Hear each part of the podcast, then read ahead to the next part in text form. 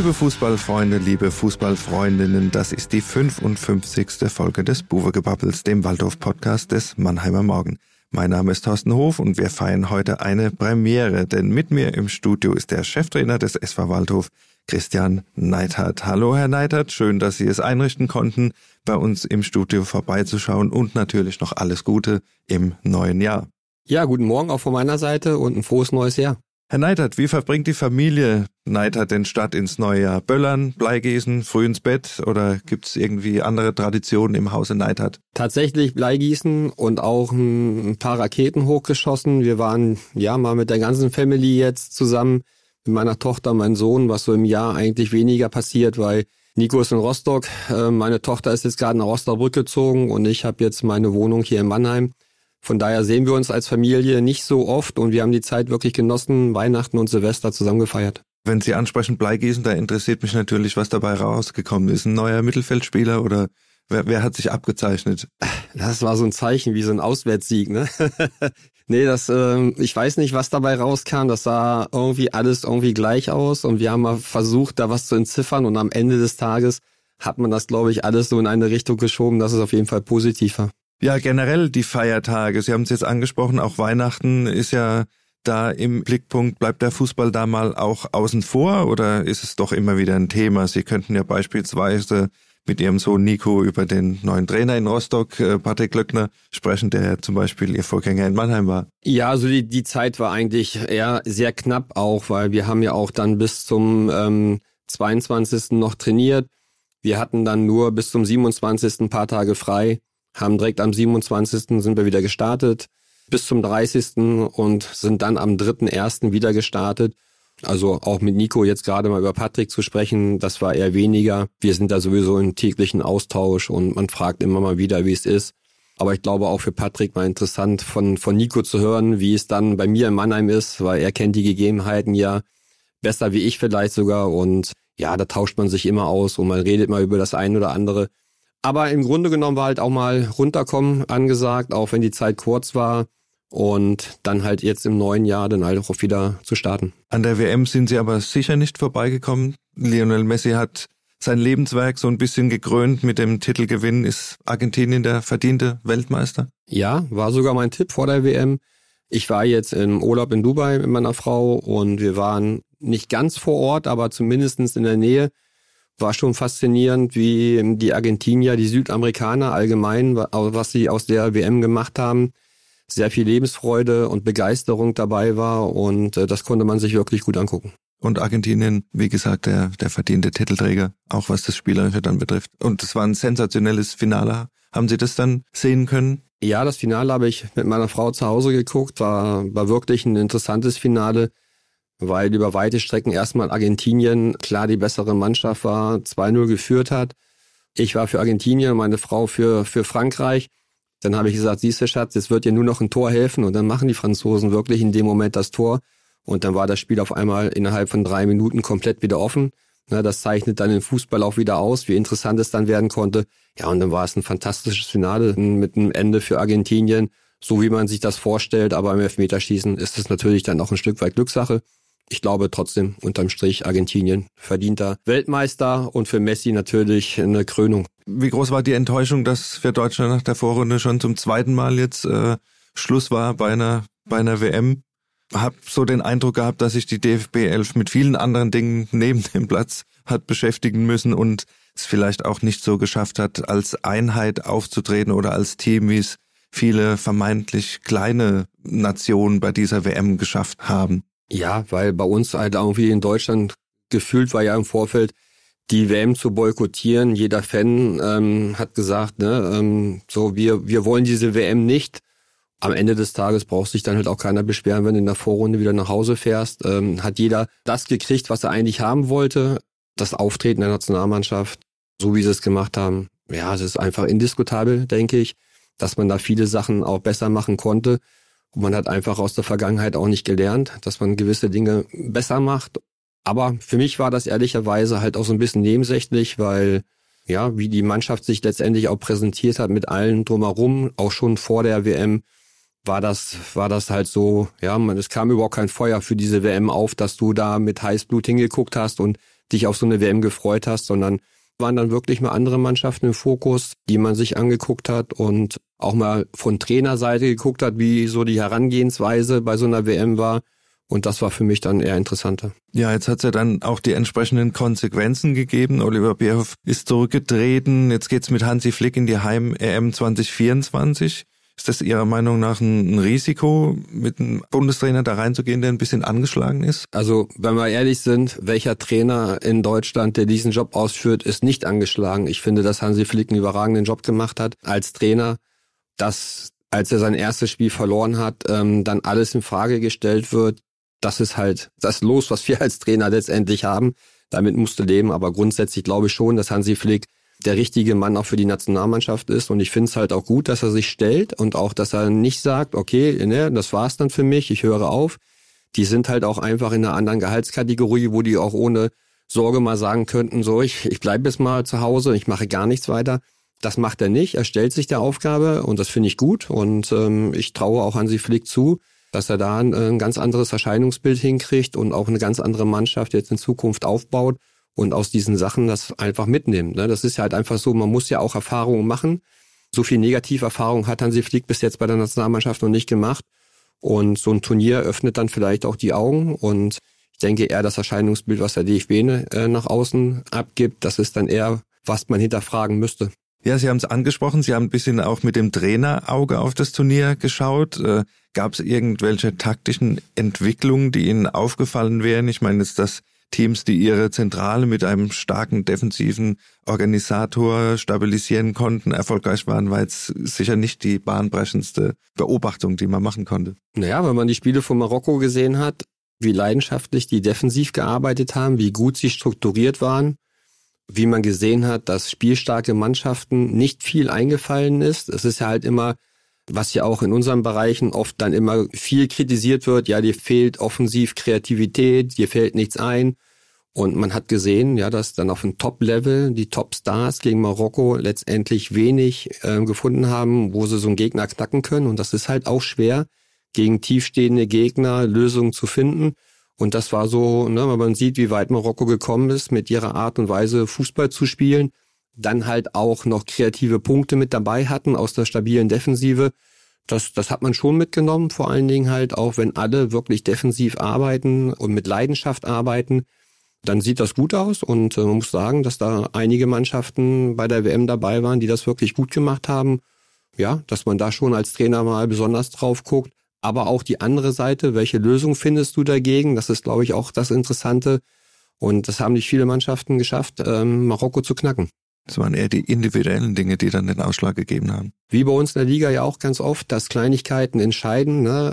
Das ist ja so, dass ähm, meistens auch gerade die diese Spiele in der dritten Liga sehr eng beieinander sind und ähm, man hört ja auch oft oder ich lese ja oft bei uns dann halt auch ja, die, die Heimspiele waren ja dann auch glücklich. Nee, das ist dann nicht glücklich, sondern das sind diese Momente, die du hast, wo du dann vielleicht an den Tag besser bist wie der Gegner und dass du dann die Spiele auf deine Seite ziehen kannst. Jetzt ist der Jahreswechsel ja auch immer ein Zeitpunkt, an dem man etwas persönlich Bilanz zieht und zurückschaut. Wie würden Sie das erste halbe Jahr in Mannheim beschreiben? Sind Sie endgültig angekommen, auch als, als Mensch in der Region?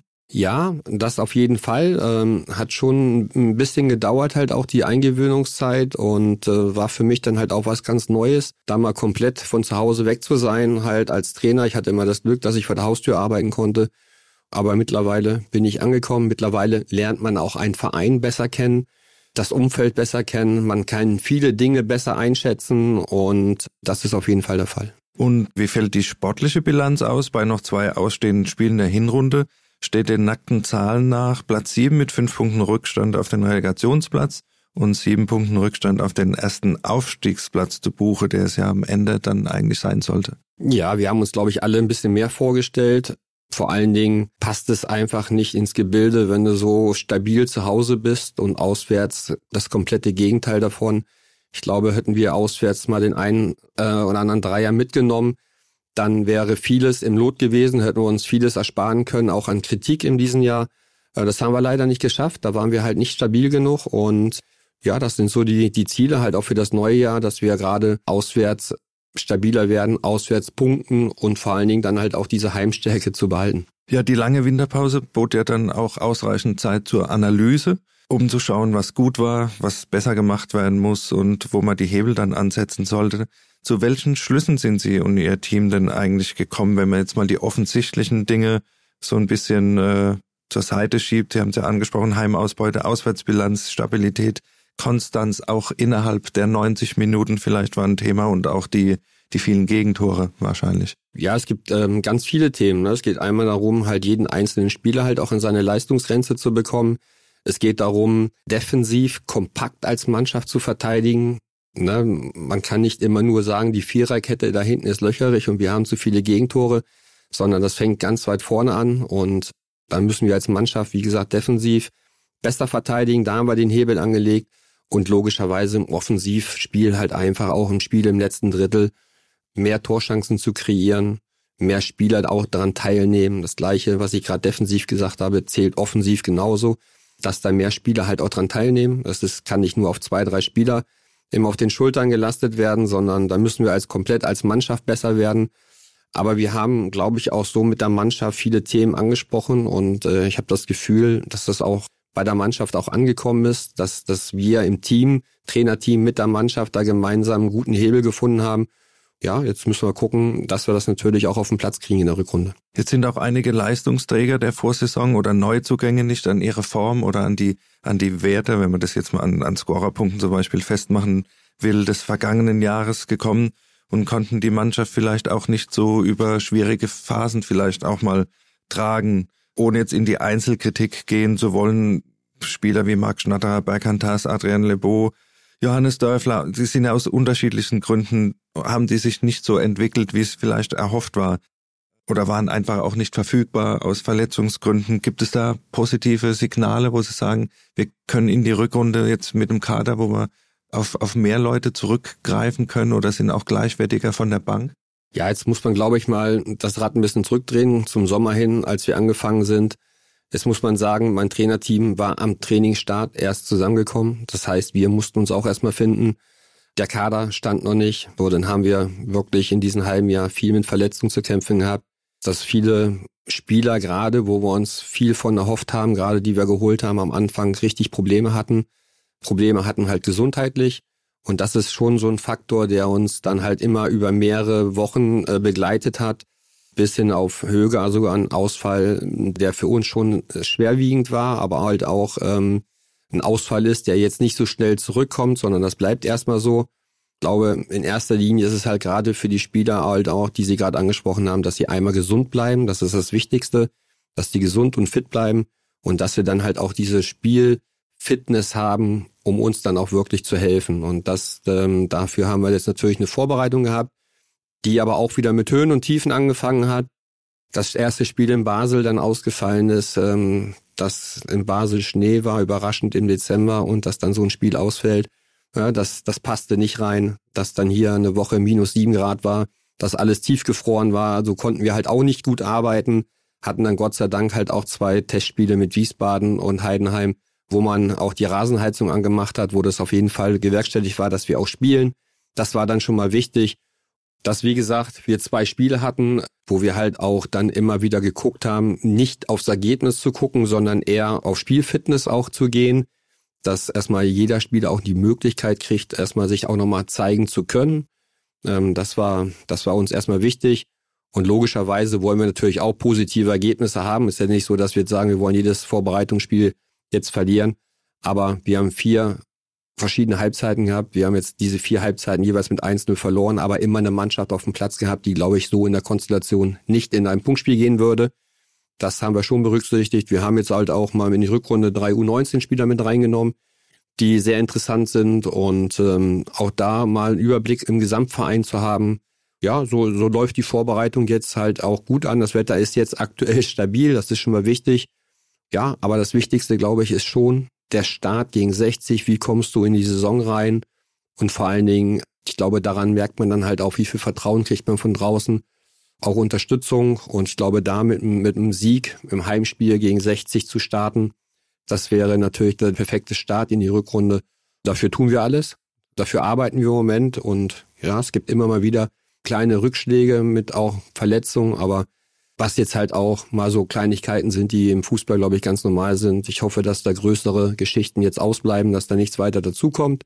Und dass wir natürlich halt auch in der Kaderplanung nochmal gucken, dass wir den einen oder anderen interessanten Spieler dann halt auch jetzt schon dazu bekommen, auch aus Sicht für den Sommer, um mal eine vernünftige Kaderplanung zu gestalten, dass nicht, ja, du im Sommer startest und bist bei 60 Prozent gefühlt und musst noch eine Menge tun und dir läuft die Vorbereitung eigentlich wieder weg, sondern dass man auch mal eine Kaderplanung macht, dass man in, in eine Vorbereitung starten kann, wo der Kader halt auch zu 90 Prozent schon ähm, zusammen ist. Sie haben die Wintervorbereitung angesprochen. Die war einmal durch die WM-Pause natürlich erschwert oder, oder außergewöhnlich, muss man ja sagen. Dann waren die Wetterbedingungen, die Sie auch angesprochen haben. Andere Konkurrenten sind äh, wie der nächste Gegner 60 jetzt ins Trainingslager geflogen. Ingolstadt, Saarbrücken haben auch äh, im Süden ihr Quartier gesucht. Sie mussten in der dritten Adventswoche, wie wir es gerade eben angesprochen haben, mit extremen Minusbedingungen hier kämpfen. Leidet da nicht die Trainingsqualität und war es die richtige Entscheidung, hier zu bleiben die ganze Zeit? Also Saarbrücken jetzt als Beispiel, die waren in der Zeit da, wo das Wetter bei uns auch top war, die kamen zurück und da war dann halt auch diese Minusgrade. Da bist du jetzt nicht gewappnet vor. Das ist, wir sind im Winter und äh, wir wissen, dass die Situation auch mal schwieriger werden kann. In Mannheim ist relativ meistens ein milder Winter. Ähm, diese Woche war jetzt außergewöhnlich. Davon brauchen wir auch nicht mehr, logischerweise. Aber ich denke, das Wetter bleibt jetzt erstmal auch bis, bis 10. Januar stabil in den Plusgraden. Und richtig oder falsch gibt es da einfach nicht. Wir haben uns entschlossen, nicht zu fahren. Wenn das Wetter so wie aktuell, wie es aktuell ist, bei uns ist, brauchen wir auch nicht ins Trainingslager fahren. Da können wir alles bei uns halt auch vor Ort machen. Aber so ein Trainingslager hat ja auch andere Aspekte. Einmal, dass die Mannschaft zusammen ist, dass man mal ganz andere Möglichkeiten dann nochmal hat.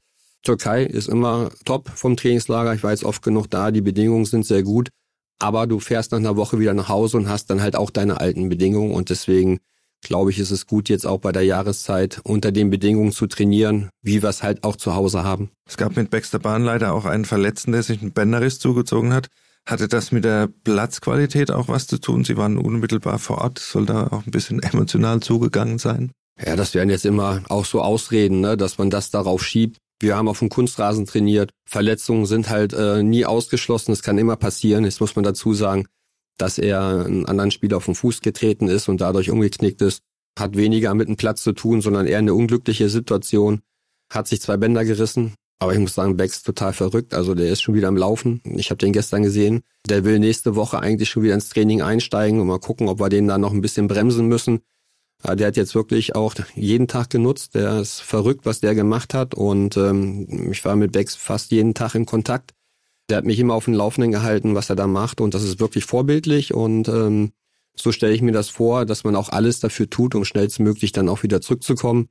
Und ja, ähm, hoffen natürlich, dass Bex dann auch wirklich äh, relativ schnell wieder dabei ist. Wenn es jetzt gegen 60 nur nicht klappen sollte, denke ich, dass er dann ähm, zum Duisburg-Spiel wieder fit ist und das würden wir uns alle wünschen, weil er schon ein wichtiger Spieler für uns ist. So generell betrachtet, wie weit war der Fußball, den der SV Waldhof gespielt hat in der Vorrunde von der Vorstellung weg, die Sie im Sommer vielleicht hatten, wie es im Optimalfall aussehen könnte, sollte? Gute Frage. Also ich glaube, dass wir, dass wir nicht diesen Fußball spielen konnten, den ich mir vorstelle. Es hat natürlich halt auch immer was damit zu tun, welche, welche Mannschaft findest du vor und ähm, ich glaube eher, die Situation, sich als Trainer anzupassen an, an einer Mannschaft, die aktuell da ist und was kannst du mit der Mannschaft äh, versuchen zu spielen, das ist erstmal im, im Grund wichtiger. Und wenn du länger in einem Verein drin bist, hast du, glaube ich, die Möglichkeit, nochmal die eine oder andere Transferphase zu nutzen, um was zu verändern. Ich finde, dass wir so ein bisschen besser zum Ende der Hinrunde so reingekommen sind in unsere Spiele. Ich glaube, was bei uns halt einfach dieses Negative einfach war, war immer zu Hause gut, auswärts schlecht dann diese, diese negative Stimmung, die logischerweise damit reingekommen ist, hat natürlich halt auch viel, viel dazu beigetragen, dass nicht gerade das Selbstvertrauen bei den Jungs groß war. Hätten wir da auswärts mehr Punkte erzielt, wären wir voll im Soll gewesen, glaube ich, denn wäre wär weniger Kritik aufgekommen. Aber es ist halt einfach so, dass es ist auch Fakt, dass wir uns in vielen Sachen einfach auch verbessern müssen als Mannschaft. Ne? Ich glaube, da geht es gar nicht mehr darum, was willst du gerne spielen, sondern eher so gewisse Basics mal auf den Platz zu kriegen, defensiv stabil zu sein, offensiv deine Qualität halt auch auf den Platz zu kriegen. Viele Sachen kannst du vorgeben. Ich glaube, dass wir ein gutes Miteinander auch mit der Mannschaft haben. Aber entscheidend am Ende des Tages ist halt auch die, die Qualität der Jungs auf dem Platz. Damit gewinnst du Spiele oder du verlierst Spiele. Und da sitzen wir dann halt auch mit der Mannschaft im gleichen Boot drinne und sind auch ein Stück weit abhängig von den Leistungen. Und ich glaube, da hat jeder bei uns noch Luft nach oben. Sie haben es angesprochen, äh, die Kritik, die da war, hat es Sie überrascht, mit welcher Unruhe im Umfeld reagiert wurde, als die Ergebnisse vor allem auswärts ausblieben. Es ist ja vor allem in den sozialen Medien ein zunehmendes Phänomen, dass man sich einfach anonym auslässt, es an wenigen Personen festmacht und denkt, dann wäre die Welt besser, wenn der eine oder andere jetzt, jetzt weg ist. Lassen Sie sowas an sich heran oder beeinflusst es Ihre Arbeit in irgendeiner Weise? Also alles, was Social Media ist, irgendwie ähm, lese ich nicht, ähm, lasse ich nicht an mich ran, aber logischerweise kriegt man das trotzdem mit, weil auch das Umfeld oder halt auch unser Pressesprecher hält dich auf dem Laufenden, wie gerade so die Stimmungslage außenrum ist. Was mich gewundert hat, ist eigentlich so, als wir gestartet sind und das letzte Testspiel gegen Elversberg bei uns am Eisenweg hatten und wir das Spiel verloren hatten, was wir auf einmal für eine negative Wucht kam. Auch bei diesem Spiel, das war ein Vorbereitungsspiel zur neuen Saison. Man hat so gemerkt, die Euphorie war da und dann verliert man dieses Spiel und auf einmal war alles äh, ja Mist, auf Deutsch gesagt. Das hat mich schon gewundert und das ist dann irgendwie auch so ein bisschen nahtlos weitergegangen, obwohl wir ja gut gestartet sind mit Pokal, mit dem ersten Heimspiel. Pech gehabt in Ferl, ne, dass du da in der 95. Minute den Ausgleich kassierst, ähm, dann hättest du deinen ersten Dreier direkt im ersten Spiel gehabt. So, so ist es dann halt, ähm, ja, leider immer Woche für Woche, eine Woche gut, eine Woche schlecht und das sind natürlich Dinge, die gar nicht passten und ich glaube, dass man, also ich als Trainer hatte sowas auch noch nicht, ähm, dass du Heimtabelle Platz eins bist und auswärts bist du, weiß nicht, sind wir letzter, glaube ich sogar, oder ganz unten, ne, mit, äh, mit den Punkten, die wir geholt haben. Also das ist, habe ich so auch noch nicht gehabt und das ist halt auch ein Zeichen. Tabelle lügt ja nicht, ne, wenn man, wenn man drauf guckt. Ja, diese Kritik lässt einen natürlich auch nicht kalt, weil man sich natürlich auch Gedanken macht, äh, was machst du verkehrt oder was kannst du verändern weil man ist ja auch gerade neu in, in so einem Verein drinne. Man lernt Spieler besser kennen, man lernt den Verein besser kennen. Andersrum logischerweise lernen sie dich auch besser kennen. Ich glaube, dass so die Zielsetzung, die wir haben, die ist ambitioniert, die finde ich aber trotzdem mutig und auch gut. Und ich finde auch als, als Waldhof Mannheim musst du gewisse Ziele haben. Aber jeder, jeder bei uns im Verein weiß halt auch, ähm, wie die Gegebenheiten sind, was wir dazu leisten können, dass wir diesen Zielen halt auch gerecht werden. Und ich glaube, dass es, es geht jetzt nicht einfach mal auf den Knopf zu drücken und sagen, wir steigen auf und jeder kann sich dahinter verstecken und dann wird das schon, sondern da muss schon auch in der Struktur vieles besser werden. Ähm, ne, da haben wir halt auch viel Luft nach oben. Das ist vom Sportlichen angefangen, aber auch das drumherum, was der Verein zu bieten hat, ist halt auch einfach viel Luft nach oben, dass man diese professionellen Strukturen, die man dann halt auch braucht, um gewisse Ziele zu erreichen, auch gegeben sind. Ja, am Ende des Tages hindert dich das halt auch nicht, ähm, schlechte Strukturen hindert dich nicht, guten Fußball zu spielen. Aber man muss gucken, dass man zumindestens ähm, weniger Alibis hat, auch den Spielern gegenüber, dass man dann halt auch der Sache gerecht wird, für diese Ziele zu stehen, einzustehen und dann halt auch die richtigen Schuhe anzuhaben, dass man diesen Weg gehen kann. Wie oft haben Sie es verflucht, ständig auf die vom Club offensive formulierte Zielsetzung Aufstieg angesprochen zu werden? Ich habe mich ja selber damit eingereiht am Anfang und ich war auch äh, fest davon überzeugt, dass man diesen Weg gehen kann und das kannst du halt auch. Also nochmals, ähm, du kannst in der dritten Liga mit einer guten Kaderstruktur, mit einem guten Gefüge und auch mit einer Mannschaft, die sich so ein bisschen gefunden hat, kannst du diesen Weg in der dritten Liga absolut gehen. Man, man sieht ja auch aktuell wieder, wie viele Vereine sich auch schwer tun in, in dieser Liga, ähm, die wahrscheinlich noch andere Möglichkeiten haben wie wir. Ja, aber äh, ich finde, dass der Verein halt einfach gerade in den Heimspielen brutal laut ist. Wir haben eine geile Stimmung im, in den Heimspielen. Die Atmosphäre ist top. Deswegen haben wir da auch, glaube ich, diese Punkte halt auch zu Hause geholt. Ja, so ein bisschen davon noch in die Auswärtsspiele mit reintragen. Ich glaube, das ist das einzige Manko, dass wir halt einfach auswärts vielleicht fünf, sechs Punkte zu wenig geholt haben. Hätten wir die mehr auf dem Konto, na, dann, dann wäre, glaube ich, auch vieles in Not gewesen. Aber aktuell ist es so, dass wir da halt ähm, Luft nach oben haben, wie gesagt, und wir arbeiten daran, dass diese Dinge besser werden, dass logischerweise auch die Kritik weniger wird, dass man uns ein bisschen mehr Vertrauen schenkt. Ich glaube, das ist immer ganz wichtig, halt auch Vertrauen zu bekommen und nicht immer gleich draufzuhauen. Draufhauen ist immer einfach. Das könnten wir als Trainerteam auch draufhauen, machen wir aber nicht. Wir müssen gucken eher, dass wir gemeinsam alle mit ins Boot reinkriegen, Zusammenhalt schüren und mit diesem Zusammenhalt dann gucken, dass wir diese Leistung kriegen und der Sache gerecht werden, wofür wir stehen. Sie haben es vorhin anklingen lassen. Inwieweit haben Sie sich selbst hinterfragt und zu welchem Ergebnis sind Sie da gekommen? Naja klar, rein sportlich bin ich der Verantwortliche. Alles, was sportlich passiert, wird logischerweise immer am Trainer festgemacht. Dafür stehe ich auch gerade. Es gibt aber auch bedingt Sachen, die kannst du beeinflussen. Es gibt aber viele Sachen, die kannst du dann halt auch nicht beeinflussen, wo du dann halt einfach nicht für gerade stehen kannst. Aber es wird trotzdem auf meinen Nacken ähm, ausgetragen. Aber das ist so.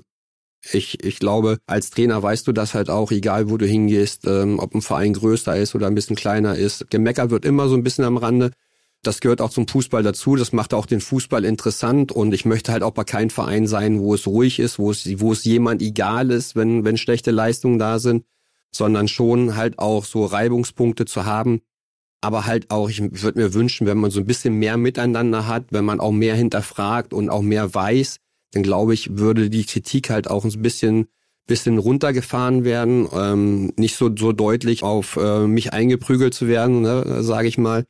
Aber nochmals, ich ähm, nehme mir das nicht so doll an, sondern ich versuche da ähm, nicht cool zu bleiben, aber ich merke das, wenn ich halt äh, durch Mannheim, durch die Stadt gehe, da wo ich wohne, sind viele, die auch sagen, ey, komm, ne, lass dich davon nicht beeinflussen, Kopf hoch, geradeaus weiter, wir stehen hinter euch. Das baut einen dann auch wieder auf, das ist dann schön, wenn es dann halt auch, äh, wenn man das hört, klar, wenn man sagt, man möchte aufsteigen in die zweite Liga, dann ist das bei den Köpfen äh, oder in den Köpfen drin, bei jedem Einzelnen. Und man wird logischerweise nach jedem Misserfolg genau daran auf immer wieder angesprochen. Ne? Der selbsternannte Aufstiegsfavorit und, und, und. Es ist irgendwann so ein Punkt, wo ich sage, ja, okay, könnt ihr euch einen Spaß draus machen, mich interessiert es jetzt weniger, ne? sondern klar, wir müssen stabiler werden. Das, das ist halt auch so, dass wir Anhaltspunkte haben und das ist das Schöne daran, wenn wir die nicht töten, und wir wüssten nicht, was wir besser machen könnten, dann wäre ich vielleicht nicht der Richtige. Aber ich bin der, der Überzeugung, dass Christian Neidert der richtige Trainer äh, am richtigen Ort ist und äh, dass wir gemeinsam mit der Mannschaft und mit dem Verein halt besser werden und gucken, dass wir auf jeden Fall auch Stück für Stück weiter nach vorne kommen, Dafür ist ein guter Start wichtig, aber halt auch Stück für Stück eine gute Transferpolitik haben, dass wir weiterhin auch einen Kader zusammenstellen, der dann halt auch mal über einen längeren Zeitraum zusammen ist und zusammenwachsen kann mit einem Trainer und dann halt auch diese Ziele zu erreichen, auch wenn die Ziele immer beim Waldhof sehr kurzfristig gesteckt sind, das wissen wir. Und dafür arbeiten wir weiter.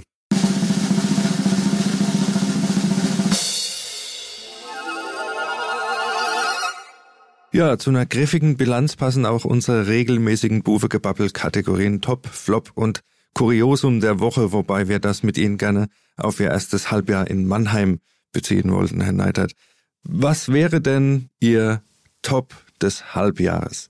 Ja, top ist einfach die Heimbilanz. Die Heimbilanz, ähm, dann halt auch die beiden DFB-Pokalspiele gegen Nürnberg, glaube ich, wäre schon ein bisschen mehr drin gewesen halt auch und gegen Kiel in die Runde weiterzukommen. Das war eigentlich so die Tops der Hinrunde. Was war Ihr Flop der Hinrunde? Ich glaube ganz klar unsere Auswärtsbilanz. Das muss man einfach auch sagen, ähm, dass, dass wir da leider keinen Auswärtssieg hatten. Eine Chance bleibt uns noch in Duisburg und ähm, wir haben es zumindestens jetzt mal geschafft, ja, mit zwei Spiele auf jeden Fall nacheinander zu punkten und haben jetzt die Möglichkeit, ein drittes Spiel zu punkten gegen 60. Und das wäre wichtig und dann halt auch mal so eine Hinrunde abzuschließen mit einem Auswärtssieg. Und was wäre Ihr Kuriosum der ersten sechs Monate? Ja, Kuriosum, was mir überhaupt nicht geschmeckt hat, ist einfach unser Pokal aus, äh, wo wir im Pokal rausgeflogen sind in Waldorf. Das, das ist so, was mir gar nicht geschmeckt hat. Das ist so wirklich so ein Wermutstropfen in der, in der Hinrunde was mich dann halt auch wirklich ähm, richtig geärgert hat, aber leider nicht zu verhindern. Nach dem Rückblick folgt naturgemäß noch ein Ausblick. Am Samstag geht es gleich mit der Partie gegen den direkten Konkurrenten 1860 München los. Sind bereits über 10.000 Tickets verkauft. Ein Sieg würde vor allem die Stimmung gleich auf Kurs bringen und Herr Neidhardt, kommen Sie mir bitte nicht mit der Floskel, dass es in dieser Konstellation ein Spiel von 38 anderen ist. Nee, sowas würde ich nicht sagen. Eher ein richtig geiles Spiel glaube, man hat ja gesehen in den Heimspielen auch die, die Derbys oder wo auch die, die Top-Mannschaften mit dabei waren. Wenn, wenn diese Kulisse beim Waldhof da ist, dann ist das halt eins, das einfach geile Heimspiele. Und ich glaube, dass da 15.000 wiederkommen werden, eine volle Gästekurve. Und diese Spiele müssen einfach Spaß machen, die musst du genießen, die musst du mitnehmen und natürlich halt auch positiv gestalten. Und ich glaube, vieles hängt bei uns schon davon ab, wie positiv wir eine Rückrunde starten und vor allen Dingen dann, wie viel Vertrauen uns auch entgegengebracht wird. Und äh, muss halt einfach auch sagen, so auch gerade die Kurve hinterm Tor, ne, die sind schon auf, auf unserer Seite, die stehen auch hinter uns wie eine Eins. Und ähm, ich glaube, die werden richtig sauer, wenn wir ja teilweise Leistung abliefern, äh, wo wir dann zu Recht auch eine Schelte gekriegt haben auswärts. Dann kriegen wir auf die Mütze, aber in den Heimspielen kann man uns relativ wenig vorwerfen. Diese Leistung, darum geht es halt abzuliefern, dass jeder auch zufrieden ist und jeder sich damit identifizieren kann. Ja, das ist so, so unser Wunsch für, für die Saison erstmal gut reinzukommen, gut zu starten und vor allen Dingen, dass die Jungs halt einfach auch gesund bleiben, ähm, dass die an ihre Leistungsgrenze kommen ja, dass wir so reinstarten können. Wie schätzen Sie die 60er ein, die vor der Pause einen leichten Abwärtstrend hatten? Ja, wenn man, wenn man 60 sieht, die haben eine sehr gute Transferperiode gehabt. Die haben eigentlich so gefühlt jeden Spieler, den sie haben wollten, halt auch gekriegt, sind direkt bei 100 Prozent irgendwie gestartet in die Saison. Hat man dann auch gesehen, sehr viel Euphorie in die Saison gestartet, äh, die Punkte geholt sehr stabil gewesen, dann aber auch mal so ein kleines Tief gehabt und dann auch mal Spiele verloren. Da sieht man halt auch, ne, dass auch ähm, 60 dann halt auch ja, so auch ein, zwei Heimspiele hatten, wo sie so das richtige Momentum auf ihrer Seite hatten, wo sie dann halt auch Spiele gewonnen haben, die aber auch in die andere Richtung hätten kippen können. Und man sieht halt auch, dass dann zwischendurch dann halt auch viel Unzufriedenheit aufgekommen ist, ähm, dass man dann ein bisschen hinten dran war. Ich glaube, 60 ist eine Mannschaft, die das dieses Jahr durchaus schaffen kann, ähm, unter den ersten drei halt auch zu landen. Aber wir wollen gucken, dass wir im ersten Heimspiel 60 letztendlich jetzt dann halt ein bisschen enger auf die Pelle rücken können mit dem Sieg und den Druck von hinten weiter aufbauen können. Und auf was dürfen sich die Waldorf-Fans generell im Jahr 2023 freuen? Ich hoffe auf einen Auswärtssieg. Da wäre schon viel mit gewonnen. Wir bleiben jetzt aber zunächst noch beim Heimspiel gegen 60. Da gibt's dann natürlich immer noch die Kategorie Tipp. Ich gehe mal davon aus, dass Sie nicht tippen. Ja, tippen, also klar, ich wünsche mir einen Heimsieg. Also ich, ich wünsche mir eigentlich grundsätzlich Siege. Also wenn ich ein Spiel reingehe, will ich auch jedes Spiel gewinnen. Ja, so ein 2-1 zu Hause äh, würde, würde schon schmecken. Ich glaube, das wird eine interessante Partie, eine Partie auf Augenhöhe. Und ähm, wichtig ist dann halt ja auch mal so mit diesem Cut, wie startet man, wie kommt man wieder rein. Auch die Mannschaften, die vorher in guten Flow waren, wie die wieder reinkommen ja, dann sieht man halt auch, wie gut eine Vorbereitung letztendlich dann war und mit, mit dem ersten Ergebnis. Genau. Wir lassen uns ja immer auf einen Tipp tatsächlich ein, weil wir keine Ahnung haben, das ein bisschen unbeleckt machen dürfen. Mein Tipp lautet tatsächlich 2 zu 1 steht hier auf dem Zettel. Ist nicht, weil ich jetzt ihnen nach dem Mund rede, sondern ich denke auch, dass mit den Fans im Rücken äh, der Heimstärke und auch ich denke, da ist so eine gewisse Euphorie da durch die lange Pause, dass die Leute jetzt einfach wieder Fußball wollen, dass es ein Spiel ist, wo es gleich prickelt und dass das auch, äh, denke ich, die Mannschaft mitnehmen kann auf den Platz. Und sie hat ja bisher immer bewiesen, dass sie in solchen Spielen zu Hause eigentlich immer ihre, ihre Top-Leistung abrufen kann oder an ihre Top-Leistung rankommt. Und ja, wir wünschen uns natürlich, dass es weiterhin spannend bleibt, weil ich fürchte, mit einer Heimniederlage zu starten, das wäre gleich wieder so ein, so ein Euphorie-Killer, der dann in einen richtig grauen Januar münden könnte. Und das wollen wir natürlich ebenfalls vermeiden, um hier ein bisschen die blau-schwarze Stimmung oben zu halten. Ja, Herr Neidhardt, äh, vielen Dank, dass Sie da waren, dass Sie sich die Zeit genommen haben. Und äh, das war's dann auch schon wieder von uns. Wir verabschieden uns dann bis zum 25. Januar nach dem Auswärtsspiel beim MSV Duisburg. Bis dahin freuen wir uns wie immer auf euer Feedback und weitere Ideen. Schreibt am besten an podcast.mamo.de, folgt uns auf Facebook und Instagram und am besten lasst ihr ein Abo da, damit ihr auch in Zukunft keine Folge mehr verpasst. Also tschüss, bis zum nächsten Mal und bleibt gesund, euer Thorsten Hof. Ein Podcast des Mannheimer Morgen.